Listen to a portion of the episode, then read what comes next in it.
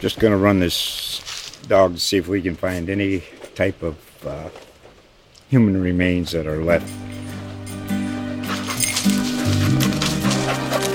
Listen to Where Secrets Go to Die The Disappearance of Derek Hennigan. From the Detroit Free Press, a new podcast set in the woods of Michigan's Upper Peninsula. Available on Apple, Spotify, Freep.com, or wherever you get your podcasts.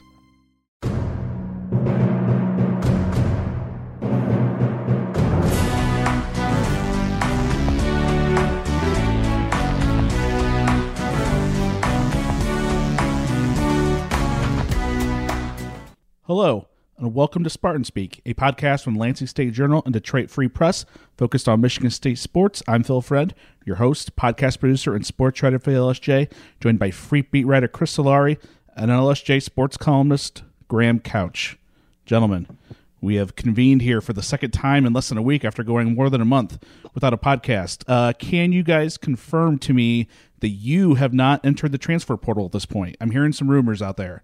I would love to see what it's like inside there, um, just to like look around and uh, you know see what happens when you're in the portal. See if it's like a big party, you know, or whatever. But uh, uh, I, I kind of I envision it as as kind of the the luxury lounge in the airport. Oh, yeah. I mean the, the members lounge because I mean you're you're basically in the portal between one plane and another, so it makes a lot of sense. I'm sure they have good cocktails and some some workstations the Delta Sky Lounge, so to speak. Yeah, yeah, I like it.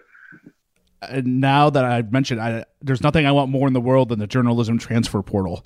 They, they all end up at the Athletic. Yeah. well, it would be so funny because we'd all jump in and realize that nobody wanted us, and then uh, so we'd have to, have to go back to our former employer. We'd have to pull Connor Heyward and go back go back to our original school. Yeah, pull what a lot of kids are going to do, or, or, yeah. or, drop down, you know, and cover preps at a weekly somewhere well, at least they have the option to go back. I guess is a is one way to is one way to look at it, both in the NCAA football transfer portal and the and our fake journalism transfer portal. Well, obviously we are talking about the transfer portal here because uh, we have seen uh, some crazy things happen with the Michigan State football program since the spring game on Saturday. We have seen at least eight players because I gotta give myself a room here in case I forget somebody. We have seen at least eight players enter the transfer portal for Michigan State, and those are uh, redshirt freshman tight end Tommy Guajardo, redshirt sophomore offensive lineman Damon Kaler, redshirt senior defensive tackle Diari Todd, redshirt freshman defensive tackle Chris Mayfield, redshirt freshman defensive end Josiah Robinson, redshirt freshman long snapper Bryce Eimer, uh, offensive lineman Justin Stevens, and kicker Jack Olson.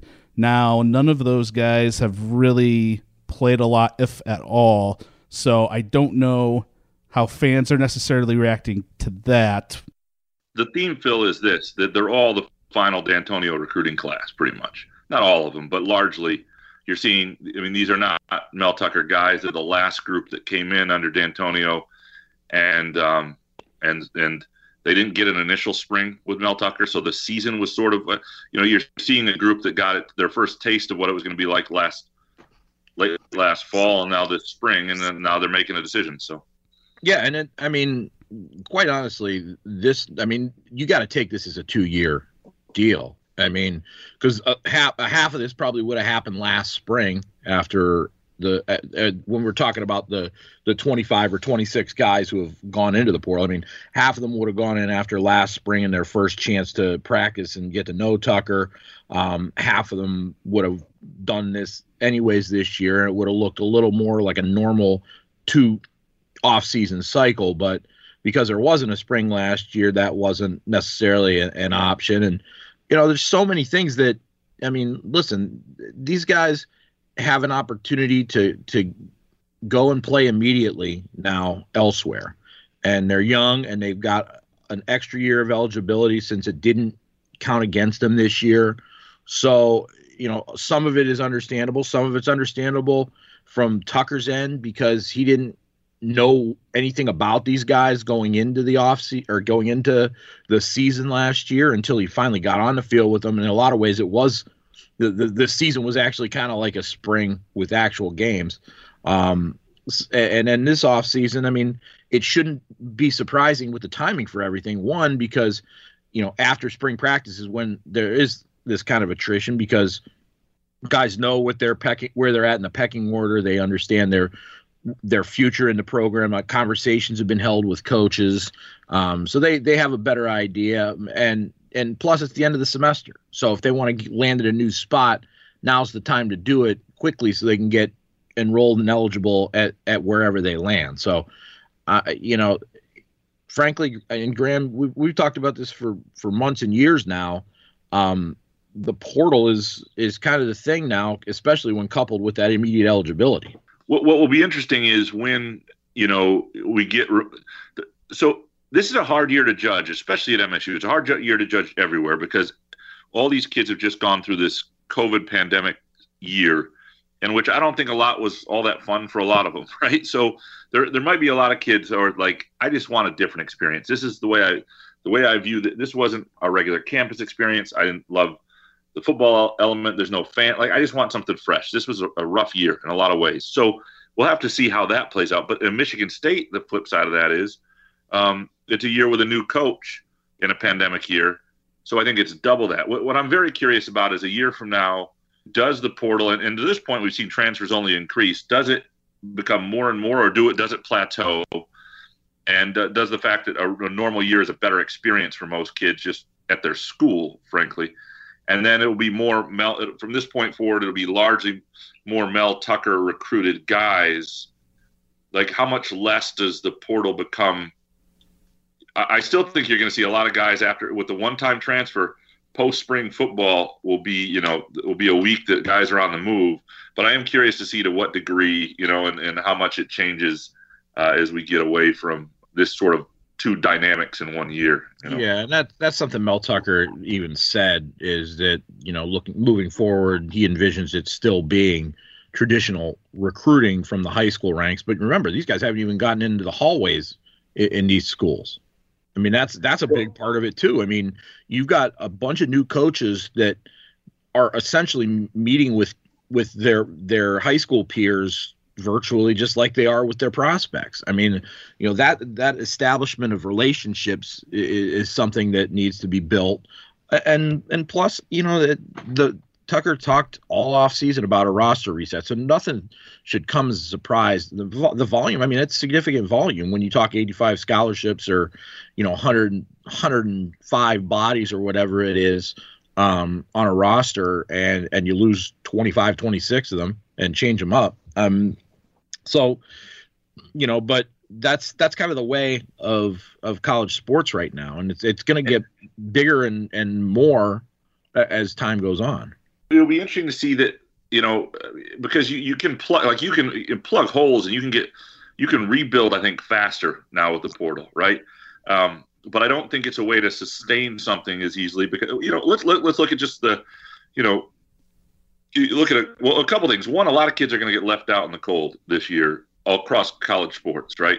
All Tons sports, of kids in the portal, yeah. not just not just football, not gonna, basketball, all sports. And they're they're going to find out the grass isn't greener, and so there will be at some point, I think, a market correction slightly, where over the course of a few years, kids start to realize, boy, this look how many kids don't wind up with something or are stuck with nothing or have to try to come back or um, you know, it, it, it's not it, and so that'll be one component that, that that I think is interesting. The other thing is, you know, college sports is you're in a system. You, you know, there's some kids are just more talented than other kids, but you're learning and you're developing under a staff in a system.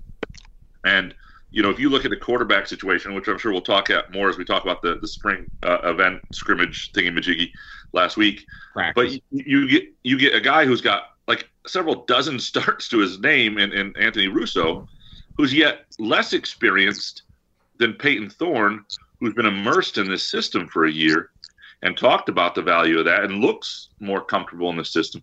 And so the, it will become something where when you transfer, you give up that that knowledge that and at certain positions that's going to matter more than others and it's also going to be important for programs to develop their own more because that is what happens if you've got you know just culturally and knowledge base if you've got a, a defense with seven transfers on it in their first or you know first eight months on your campus and an offense with six transfers, the the idea that you would have any cohesion that was able to make you competitive with, is is unlikely. So here's a, a thing that I think might happen. I think we're going to see more of these borderline three star guys not go to power power five programs in the first place, or at least I don't think they should. Uh, maybe we'll see the MAC get more of these guys. Now you think about that, and then it's like the guys who do pan out. Well, the second they have some success, a Power Five program is going to try to come right in and swoop them. So it's certainly a little bit of a double edged sword in that. But I think there's going to be more guidance for some of these three star guys to maybe not go to a Power Five school, despite the allure of a Power Five school, of course.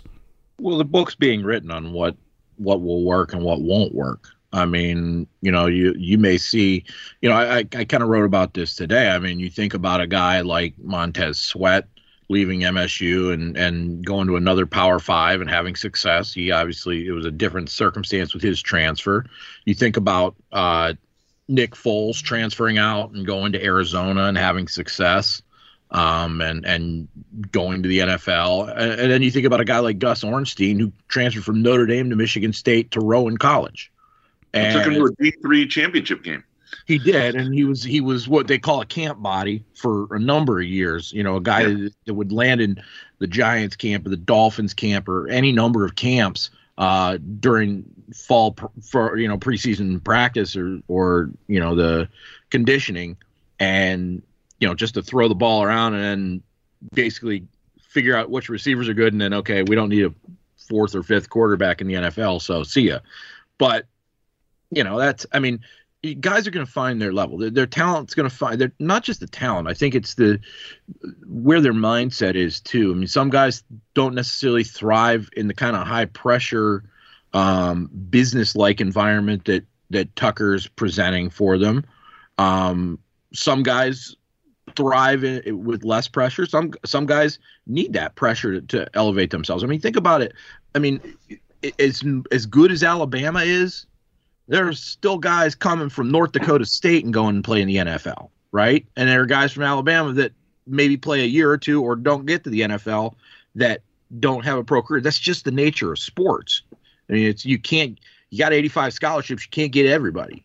The other thing that that I, I do wonder a little bit is the the impact on recruiting high school kids and you know because at a certain point there's going to be a trust factor and and don't you're not going to over recruit me before I get to campus with a transfer, are you? You know that sort of thing. You that's going to be something where uh, it's one thing to get over recruited eventually, and it and and it's it's going to be fascinating to watch how much more you know fans care about. And oh, I talked about this with recruiting and the transfer portal. Like it, it'd be interesting because this is not this is just not something the way people have thought. But take Tyson Walker, who's transferring from Northeastern in, in five years, is the fan base going to spend most of its time looking around like, hey, you see that mid-major dude at Central putting up sophomore putting up 28 points the other night and hitting six threes. Bet you he'd look good at green and white next year. You know, like is that going to be the way? And then you got this other kid from Oak Park, and this is my favorite example. These guy kid, he limited his his number to 17 finalists, including MSU. And um, that's a solid number. 17 is a solid number. Yeah, and, and that kid, and for good reason, nobody should give a, a rat's whatever about that kid because A, he's too young to care about. B, it's 17. C, he may commit to you, which isn't a commit, it's a lean. And if he does come to you, there's a 50 50 chance he transfers. So really don't pay attention to that kid. But at what point, like, I, I'm very fascinated to watch the recruiting dynamics and the fan dynamics of what's important to people and how we how we see this. I mean, I think right now everything's exaggerated because of COVID and at Michigan State, there's so much movement going on right now. But it, it, will be interesting to see five years from now what naturally sort of matriculates into our head about what's valued and what we pay attention to into the season. And it's going to be interesting to see how coaches use it too. I mean, the one thing if you if you look up and down the, the number of guys that that Tucker's brought in, they've got a lot of eligibility left. I mean, he's got a couple grad transfers in Russo and Jordan, but the bulk of these guys have multiple years left. Um, you know, in, including, you know, a guy like Malik Carr who basically has all four years left, or Tavian Brown. They all they have all four years left. Um, so that you know, which again, it goes back to what you were saying. I mean, the the big theme of this is a lot of that freshman class is gone now. The Mark Dantonio's final recruiting class. So that makes sense. Now you're filling the the holes numbers wise down the line in terms of how many guys you have per class. Uh, and it's a juggling act. That's going to be a juggling act for coaches. Um, and, and, I think it's it, basically what, what this is tantamount to is between the scholarships, the eligibility, and everything else. It's tantamount to the NFL's salary cap in a lot of ways. I mean, and that's you've got a you know Mel Tucker and Scott Aligo who have that NFL background, who've who've learned to juggle multiple balls at once based on all different parameters of contracts and everything else. So it, it's it's clearly different. Well, until name and image and likeness comes into play, and guys actually are making money. It's but it's different for for them under the rules to to to juggle the roster spots like that. I mean, it's all it basically their cap. That's what this is from not just the number of 85, but per class how much you want to invest in each to keep spots open for everybody. Michigan State did add somebody in the Michigan State football did add somebody in the transfer portal today in uh, linebacker Quavaris Crouch, who was a four-star prospect himself uh, back in his high school days. So that's another four-star guy, another former four-star prospect that Mel Tucker has added to his program. Yeah, same with Tavian Brown. That's two four-star former four-star recruits he's brought in at linebacker, which was you know, coming out of actually going into the spring, it was one of the thinnest, and coming out of the spring without Chase Kline playing on and during the practice on Saturday, uh, they, it looked even worse. I mean, if you could tell me, and this isn't fair because you guys know, um, but I guarantee most of the readers don't know that Sam Edwards is from Williamston and a walk-on, but he was getting significant reps. Yeah, no, there are a couple positions that are they're definitely lucky they've got transfers coming in. Glaring, yeah. Glaringly. Yeah, Sam Edwards. Sam Edwards is from Williamston, but he played at Lansing Catholic, so that is true. Add, add, add that in there. No, should we talk about the spring game a little bit? Yeah, yeah, because I think it, I think it dovetails into that. I mean, you know, you you had because we talk about. We'll start with the quarterback spot. You know, we talk about, you know, how did who's got the edge between Anthony Russo coming in and Payton Thorne having been there. Um, they they were thrown against the back seven that had a lot of those kind of walk-ons, like Sam Edwards and Justin White, and a lot of guys that if you weren't familiar, entirely familiar with every ounce and number on the roster, you'd be asking yourself, who are these guys? Um, this wasn't exactly playing against Joe Bachie or Antjuan Simmons and and Shakur Brown there. Um, these, these were a lot of walk-ons. So I, I think you got to take a lot with a grain of salt. But but Graham, I thought your assessment on just how the the the mental aspect looked. I mean, I thought Thorne looked very confident, and it wasn't that Russo didn't look confident, but you could tell that he was a guy that was still kind of not just feeling his way with the offense, but feeling his way with learning who his teammates are and and their personalities. Yeah, I mean that's I mean that's Thorne's got a big up advantage, and, and I, I think in some ways they're probably lucky that last game of the year got canceled. If Thorne was going to flash the way he did against Penn State, I don't know that a kid like Anthony Russo and Russo wasn't in a perfect situation at Temple, so he might have left and might have come there anyway. But if, if Thorne looked like the dude uh, one more week, how easy is it to convince a transfer to come in there and battle? And maybe you get a kid with enough confidence, and Russo seems to be a confident kid. Um, but it, it, it, looks like the guy right now, and, and you, you know, Russo to, to pass him is going to have to obviously get a better sense of the offense. Um, but also, I mean, he, he, just, you know, there's a few things with his throws that are, you know, I, I, he's not, he's not like somebody you, you just look at his passes and go, boy, that is that is special right there. You know what I mean? Like it's not.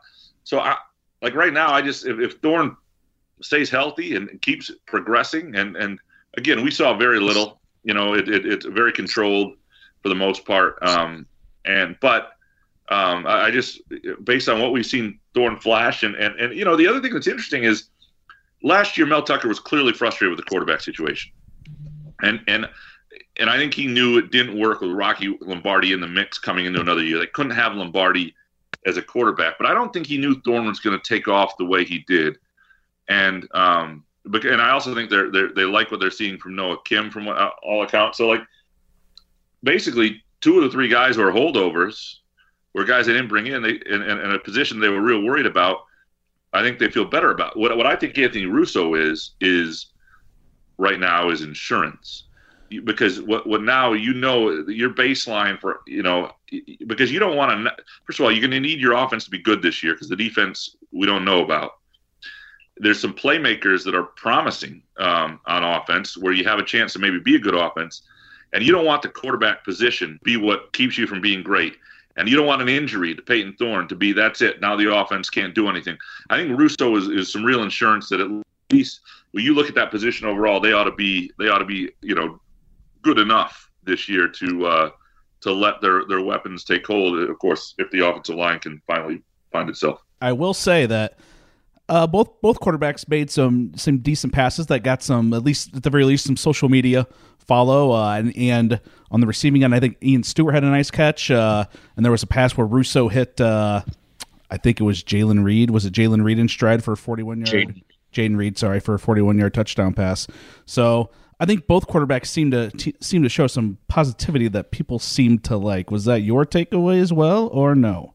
Yeah, the the throw the Stewart was from Noah Kim, which I think is uh, an important development because that you know down the line, I mean, it looks like he's jumped Theo Day for the number three guy based on the number of reps he got because Mel Tucker doesn't have a depth chart; he has a rep chart, and Kim was throwing the ball. I thought he looked pretty decent. I mean, he looks raw and he looks thin, but um, he, he showed some poise in, in the pocket and, and a good good touchdown field. Um, you know, and obviously Hamp Fay is uh, a true freshman, still kind of soaking it in. Um, a little different when you're a grad transfer who's got a lot of experience in changing offenses versus a true freshman who probably should have been preparing for prom. Um, so you saw why he was the number five guy getting those snaps. But I, I think that um, you know Thorne had a couple. He had a deep shot to to both Jayden Reed and uh, Cade McDonald. Um, but again, you know it's it's it's a it's a dump truck assault, like I said during the game, because you know who are they playing against in that back seven? That's what you got to keep in mind. Um, you know, the pass rush, I thought, you know, in, talking about the offensive line, there were times when the when the defensive line, which I think, in especially in the interior, is going to be the strength of this team. Um, they looked good and they were getting penetration on, a, on an offensive line that had a, a number of guys out. Um, so so much that that you could see that you know they were getting you know flush from the pocket and, or Russo would stick in the pocket and get tagged. Um, but they were making plays downfield and moving the ball. Um, it, it's an interesting format, it, but I could definitely Graham tell exactly why they went with that format rather than trying to do a scrimmage. Because could you imagine splitting that that team up with the secondary? I mean, the only other way to do it would be you can do, uh, and I've I think I used on this once, and I have, I know I think I covered it once at Western, where because of numbers, you do a thing where offense is against the defense, and you have a weird scoring system for the defense. Yeah, and so there's there's a you can do a game that way, um, and in some ways that's good because you get more ones versus ones a little bit. But um, you know this this is I mean, and Mel Tucker said most of the places he's been, he's done game. I think this was more circumstantial. Right, you know, and and I, I think well, I think it was a good thing from a recruiting standpoint too, because frankly, you haven't been able to bring high school prospects in to see what your practice is like. You can right. virtually show them these things, but having it on television and you know if they were able to come to the game themselves um, and, and, watch it in person, uh, you, you, get a better sense of of what a Mel Tucker practice and program is like. And, and I was impressed by that. I was very impressed by the the speed at which they move between drills. How I, I love the fact that they started the practice with uh, a quick hurry up offense versus defense.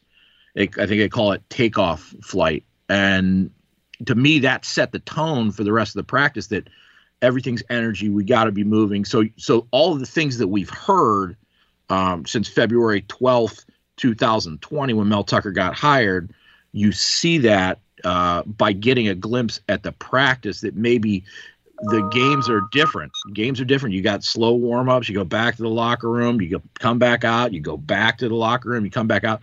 This was this was high energy, and I thought that to me that was every bit as important as what they were doing uh, in, in terms of showing what they do to to others.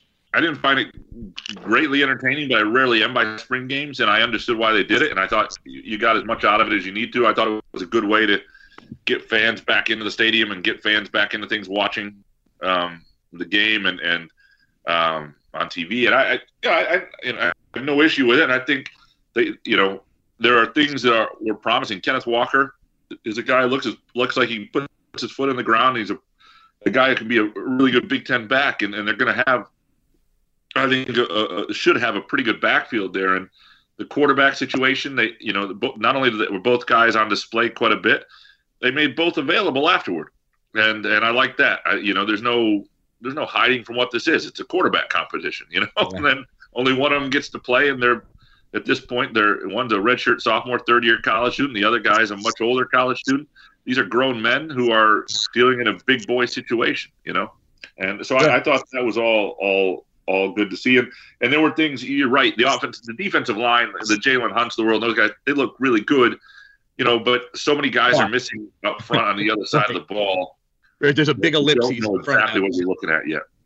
There's a big ellipses in front of that butt when when you know guys right. like when when you've got two of your starting returning offensive linemen in Arcuri and uh, who was the other one that was, that was missing? Yeah, Duplain missing. Uh, basically, your left side, um, yep. and then you know you, you're that affects your your ones obviously, but it also affects your twos and it affects your threes as guys are shuffling up.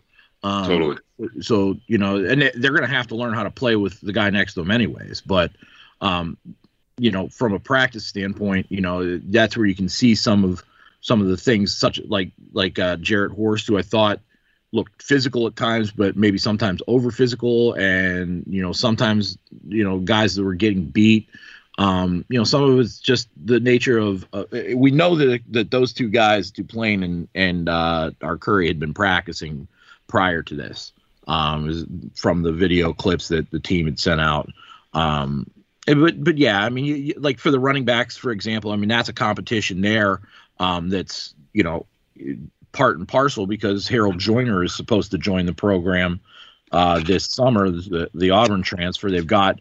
I thought Kenneth Kenneth Walker looked good. He looked strong. He looked tough. He, I mean, he looks like a guy that can run through contact in short yardage situations, which is something that that the offense has direly missed for a couple years now. Um, and you know, I thought Elijah Collins looked a lot better. I, I thought, you know, obviously, you know, the the the reveal that that Collins had a week ago that that he had COVID and it affected his weight, it affected his strength. Um, he looks like a lot closer to the 2019 version that we saw um, so that adds competition in that room. But but again, you know, we're seeing drill work and we're seeing a little bit of live scrimmaging with with backups on the offensive line. You know, when they get to camp, when everybody's healthy, when you when you start to see them going against that that first team defense that's probably going to include at least two, maybe three, maybe four transfers in there that that elevate uh, the talent pool. Um, you're going to get a better gauge, I think, and it's going to make them better um, like Ken Mannie always said, iron sharpens iron. Uh, but it, it, also might reveal some some weaknesses that you didn't see on Saturday. I, I want to talk about the running back slightly there. I, one of the things that this year is uh, like I think this is really the offensive turn. Like maybe the, the, the two transfers at linebacker, maybe they'll be okay at corner. I I thought last year they were really going to be exposed defensively. They wound up being better than I thought. Obviously, Ohio State kicked the tar out of them, but you know, but other than that, they wound up being uh, and, and, part of yeah, that was Iowa, Ohio State, Iowa, Indiana. That's true. There were several of them, but there were times where I think they were also more sound than I thought they'd be. And part of that was the development at corner, and and and uh, you know I thought you know obviously Antjuan Simmons is a heck of a player, and you know they they had some guys, you know they had some decent linemen. They, they were, but I, I really think it, this could be the year. And and, and granted, I, maybe I'm wrong. I think they're going to be good at safety. I think they could be okay on the interior line. And if you're good that way, maybe and the transfers come through, maybe, maybe they'll be okay. I don't think they'll be that deep. And and I think um, so. I think this could be the offense's turn finally. It's been a long time since you know they haven't had a defense when they've been a competitive team. Like if they want to be a bowl eligible team with a tough schedule with only six home games, which people need to start rethinking what expectations are because to me expectations are relative to home games. With 500 for a team that plays seven home games is seven wins. 500 for a six home games is six wins. You got to think of it that way. So I mean, five and if you were thinking six wins in a normal schedule, that's five wins probably this year. That that's beside the point. But what uh, I think the running back room has a chance. I mean, the, the thing they have there is they do have depth, talent, and intrigue. And what what I think Kenneth Walker gives them is some certainty. So Elijah Collins, if he returns to 2019 form and takes steps, I mean, there's a guy who's a who's a who's a really good Big Ten back. Harold Joiner may be that as well. And so, and, and obviously, we saw with Jordon Simmons, we saw uh, some, some, flashes last year where that guy's an, an intriguing prospect. And so, the, they ought to have somebody within that group. Now, anything more than two running backs is too many to play. And I think that's the one thing that, that's going to be interesting to watch there. Um, but I, they ought to be good at that position, and they ought to have a playmaker at that position between those guys. And and if the receiver, it looks like they're gonna. I mean, I really like what they have. Obviously, they're top two receiver, and then some other guys. But the the, the Nailor Reed combo ought to be a really good receiving core.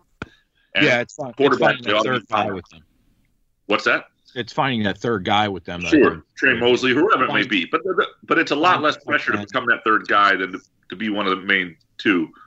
And so it, the pressure really comes again. Can the offensive line finally take that step and be serviceable and solid? And and um, if they are, I think the offense has a chance to be a group that that, that keeps them in some games and, and gives them a chance to upset a team somewhere along the way. Gives them a chance to have a postseason experience and get to six wins. Um, but it's going to have to be on that offense. And and I, and I the running back room to me is uh, has a chance to be as complete and as deep uh, depth of talent wise as they've had since probably the Caper Baker uh, Bell uh, trio. Um, and that's, I mean, they've had some good running backs, but nothing like this where you go, boy, the third guy might be really great. What, what's the fourth guy look like? You know, there's, I think there's some real depth of talent I, there. I can remember a year when they had seven guys competing for the starting uh, uh running back job. I believe uh, Anderson was one of them. Uh, Andre Anderson. Um, there there were this was probably back in 2008 um there there were there it was it was crazy how many guys there were and like half 2009 maybe post Javon Ringer right 2009 yeah.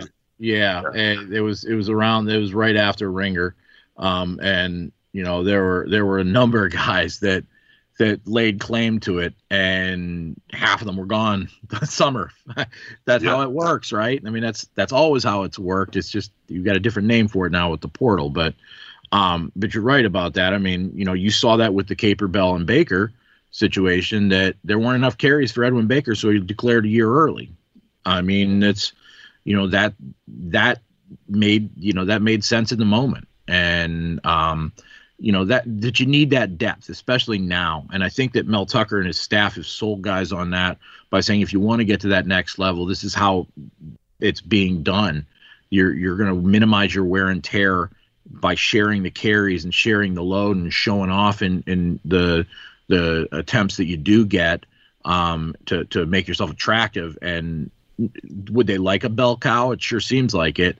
Uh, do they have a bell cow? I'm not necessarily sure they do. I don't think there's a, you know, they, that, that could work. They could work their way into it late in the season, you know. But, um, you know, a lot of it's dependent on the offensive line, but some, but a lot of it's dependent on the running backs too. I mean, you know, how many short yardage situations did we see last year and in 2019 that that Michigan State couldn't convert?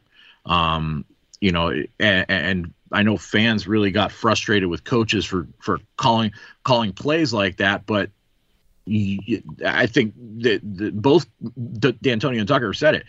This is what you got to. You have to be able to get a yard. You have to be able to get two yards. You can't get stuffed on at, on third and goal at the one twice, right? You can't. You can't. You got to be able to pick up a yard. And I, I think I'm seeing more guys that that have that capability now, and it'll be interesting to see if Joiner can be one of those kind of guys uh, when he arrives, uh, because that that's what springs you. You know, those those one two yard pops soften the defense, and and now all of a sudden you're you're getting that the the bigger holes and you're you're getting some confidence moving downhill. So I you know it's it's going to be fascinating to watch but it's it, this i mean really saturday was just a snapshot to me that's that's what it was it's where where this program is at in between what it was in 2020 and what Mel Tucker wants it to be by by September 4th. Um, and that's that's in so many different ways. Usually you see that it's just based on well we're we're fighting for for playing time, but this is this is different. This is we're trying to find guys. Yeah, really all Kenneth Walker needs to do is just score one rushing touchdown this year and he's a hero especially when you consider what's happened the past two years with the running back situation. But uh, I really need to look that up because I I have the the somewhere I have the the actual total of time since the last time a running back scored, and I think it was Elijah Collins uh, in the second quarter of a game, but I can't remember which in 2019. I mean, it's it's it's a ridiculous number for a Power Five school that's based on the run. I mean, this isn't this isn't like like the run and shoot that, that Mark Dantonio and Mel Tucker have been running here and, and they haven't been able to punch it into the end zone on the ground. No, it's it is crazy and insane. Uh, something you touched upon, but I wanted to come back to is the defensive backfield situation. I think they only have three scholarship players in the spring game that played in the deep in the in the backfield, and I think they I think Chris, I think you were this. They got seven coming in in the fall. Is that am I getting those numbers correct? Yeah, something around there. Big yeah. big grain of salt of what you saw because I mean they've got recruits coming in from the high school ranks. They've got three transfers coming in uh, from Power Five level. They've got a Division two transfer. They got a Division three. I mean, when I say they're trying to find guys, it's not like Mel Tucker isn't looking for them. If you're if you're getting guys from from Wheaton College and North Greenville uh, to come play for Michigan State, you are I mean, he talks about an NFL style scouting approach. That's what NFL teams do. They scout those schools. They scout they scout every NAIA school that's out there just in case there's that one guy that falls through the cracks for one reason or another. Thing about defensive back too that's good for them, especially corner, is you you can play there young if you're good. Like they they found guys who it's been like you know I mean obviously the most recent freshman that really out of nowhere is Josiah Scott, right? And and all of a sudden it's like, well, that guy is just ready, and and so the, the you, you might find a guy. So obviously transfers are important, but it's also a position where you know there's ultimately if you if you've got a, a swagger to you and you've got a, you a quick burst and you, you, can line. I mean, there are guys who can do that position young, and so you hope that uh, a couple of them really that are well, coming in are ready to be those guys. Yeah, you need a couple of them because when you're playing a four-two-five and you're using five D backs, or if yeah. you're going to like Tucker's promise, use more more dime packages, there's a lot more opportunities and snaps for defensive backs to get on the field. I mean, so so a guy like like Chester Kimbrough who's coming in from Florida, or Khary Crump from Arizona, or Marquis Lowry from Louisville. I mean, they're going to get a chance to show immediately as transfers. And, and the two guys, the two high school teammates from Florida, um, you know, Chuck Brantley and Stefan Johnson, they'll get a chance to show right away. And, and a guy like AJ Kirk, who's coming in at safety, he'll get a chance to show right away. Um, and, and even a guy, I mean, Angelo Grose last year made a big impact right, right away, and and became it, it, with with injuries on the corner, and they moved Shakur Brown out of that nickel spot which I think is what Tucker wants to be the playmaking position. Because what was interesting is you kind of thought well, Grose seems like he's being groomed to be a cornerback. Now he's at the nickel, and he pretty much exclusively played at the nickel. Um, I, I, think they like his playmaking ability there, and they want to build around that. Um, because Tucker has talked about. Remember what he said. He he takes an NFL approach where you build from the back forward rather than how Mark Dantonio built from the the defensive line outward. So a guy like Angelo Grose, seeing him back there, um, you know, it's safety excuse me, I didn't say I, I, meant to say Michael Dowell was playing the nickel. That the that they moved him to safety, which again, um, you know, putting Grose at the safety spot to me is uh, is big because that's the back end. That's the back part of your defense, and you want that coverage down the field to be airtight. And, and with him and Henderson there, that that allows whoever's in front of them playing that nickel to rove. Um, and at free safety, you kind of, I mean, it's basically in a lot of ways like that, that spot, that nickel spot, except you're going backward instead of forward like a linebacker. So I, I'm I'm really fascinated with what they're doing in the middle of the defense and building outward from it because it'll be because I mean listen, you you saw some of those receivers that Michigan State had burn the defensive backs who were playing and badly. Um, the guys that they're bringing in have to show the speed downfield and coverage um, because that's what's needed. That's that that speed and coverage is significantly what needs upgraded. Okay, well let's talk about the NFL draft. Uh, the first round is on Trevor Lawrence going one. I got Trevor Lawrence first. Putting some Uh, money on. Yeah, uh, I saw somebody somewhere Might win a some quarter. Took a bet where you they bet like a million to win ten thousand, and on Trevor Lawrence to go one, which seems like a sure thing, but man, you got to have some serious cash to to risk that. million. especially just to win ten thousand dollars. That's uh yeah, if, that's the thing. If you've got a million to risk, who I the hell mean- needs ten grand? I mean that's yeah, I mean ten grand is a life changing number for me, but uh That- that not for is someone who has a million dollars. That's that's me or you taking a twenty or a fifty out at the blackjack table and say, "Let's go, Run this, let it ride." exactly. So and then I'll I'll take a crazy guess here and say Zach Wilson of BYU goes second. So but then starting at number three, that's where the real intrigue in the NFL draft comes in. We'll see if the Niners take Mac Jones, Trey Lance, or who knows. Naquan Jones. Naquan Jones is going three. Naquan Jones three, Shakur Brown four. That's how that's going, right? yeah, yeah. Well, we'll, we'll, we'll take a look at this from a Michigan State perspective. Michigan State has seen a player selected in the last 80 NFL drafts, and it seems pretty certain that it's going to be 81, with Shakur Brown almost certainly being drafted at some point, and then Na- Naquan Jones is on some is on some seven round mocks, is not on some seven round mocks, but it's a pretty decent chance he's going to get drafted as well. And Antjuan Simmons kind of at this point looks to be a priority free agent signing, unless someone unless he ri- rockets up someone's board and he, he goes in the seventh round. But let's uh, let's look at Shakur Brown a little bit. I think Chris he's kind of being projected as a third, fourth, fifth round type guy. I think I've seen most of them in the third and fourth round. So you know he's another guy who. Mark uh, Dantonio recruited a more on a heralded defensive back recruit and and shined in his time at Michigan State. And he's gonna be an NFL draft pick, uh, early entrant NFL draft pick as well.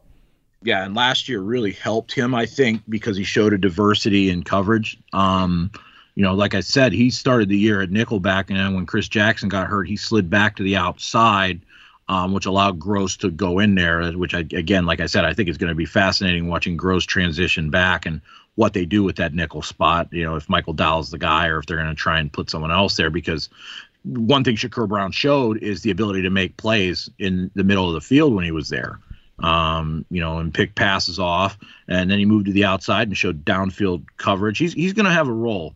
Um, you know, I, I don't know whether he'll be kind of that that nickel or dime guy, or or if he could be an every down cornerback.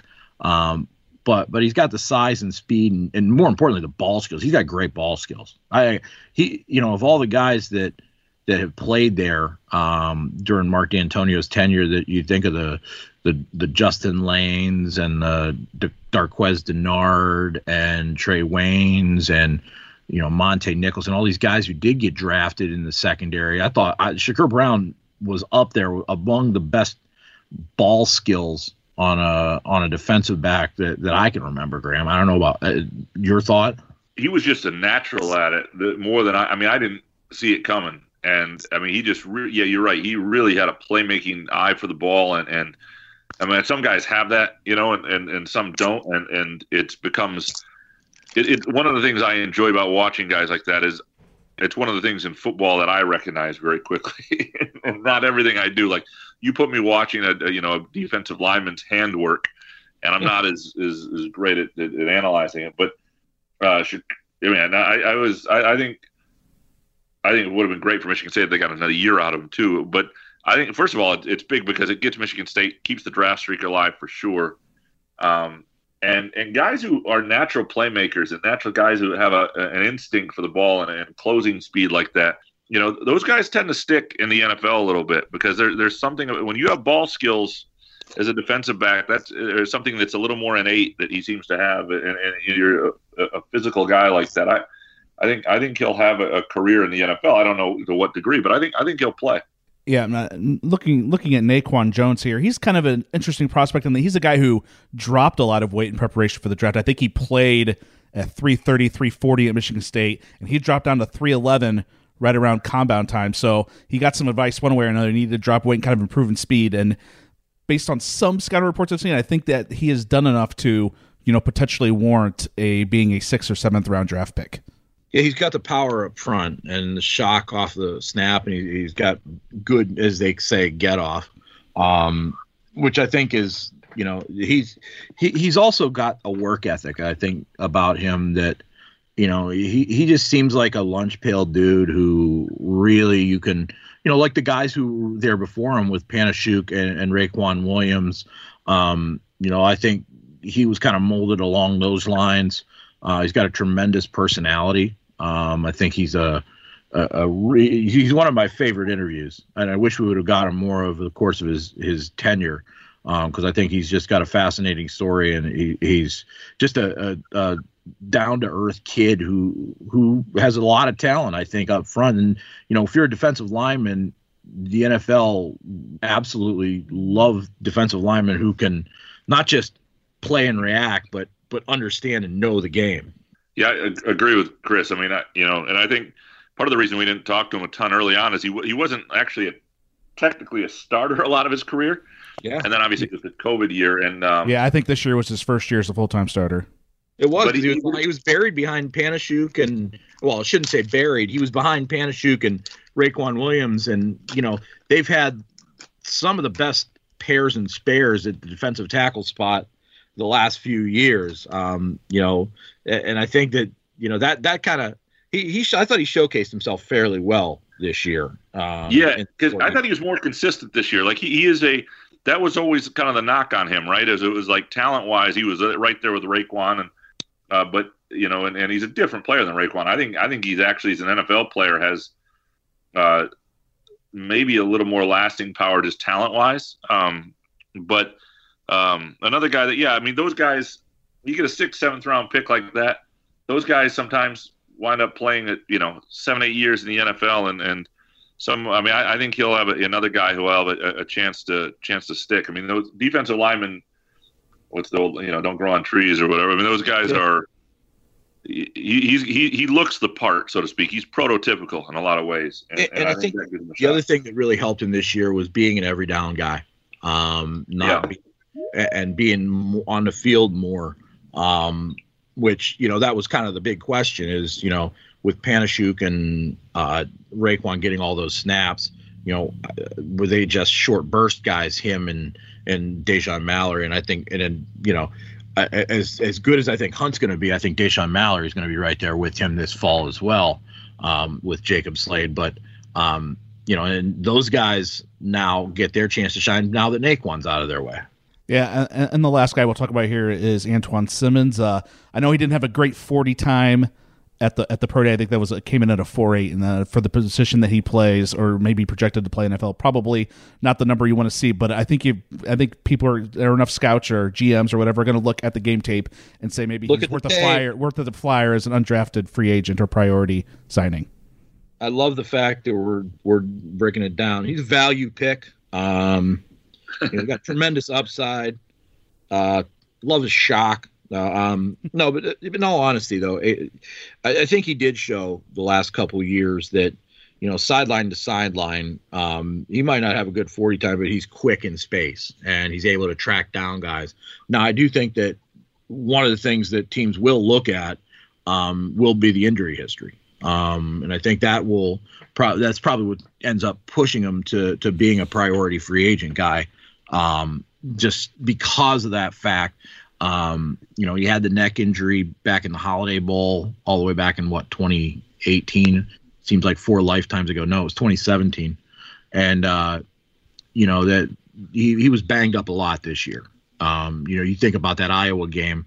Um, he was he was basically dragging himself out there and sometimes dragging himself off the field, which wasn't his mo for four years. I mean, that was an every down dude um, who couldn't go that day. So th- I think teams will look into that as well. But I, I, think he's got the capability to be a guy who you can see um, like an Andrew Dowell type um, or even Joe Bachie that that can show out in, in, camp and, and show that they can contribute on special teams and and kind of make their name there.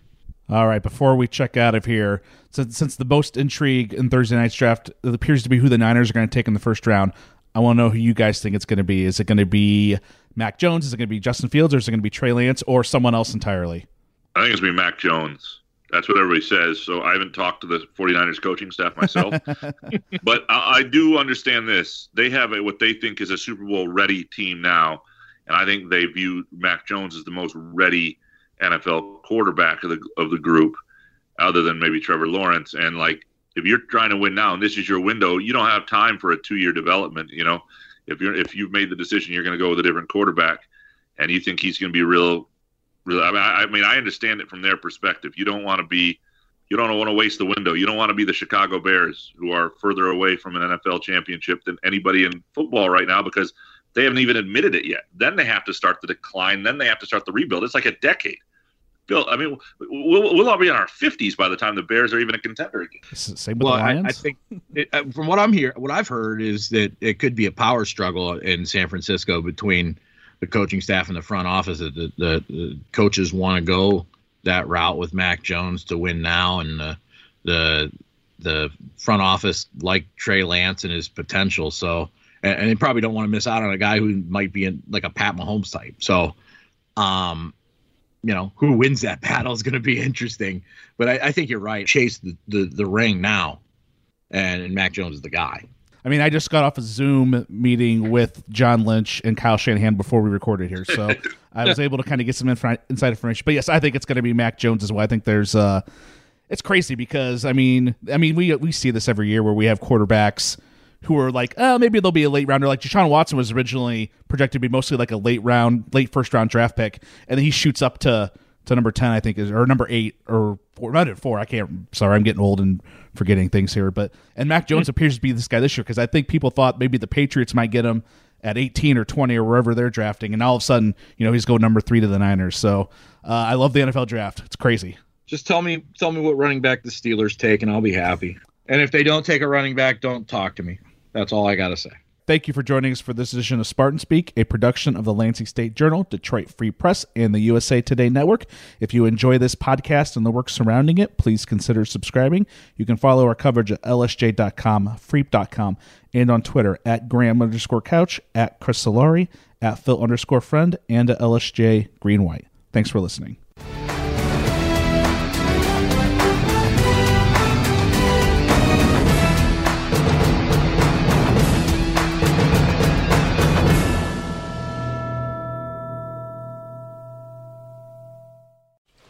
Just going to run this dog to see if we can find any type of uh, human remains that are left. Listen to Where Secrets Go to Die The Disappearance of Derek Hennigan. From the Detroit Free Press, a new podcast set in the woods of Michigan's Upper Peninsula. Available on Apple, Spotify, Freep.com, or wherever you get your podcasts.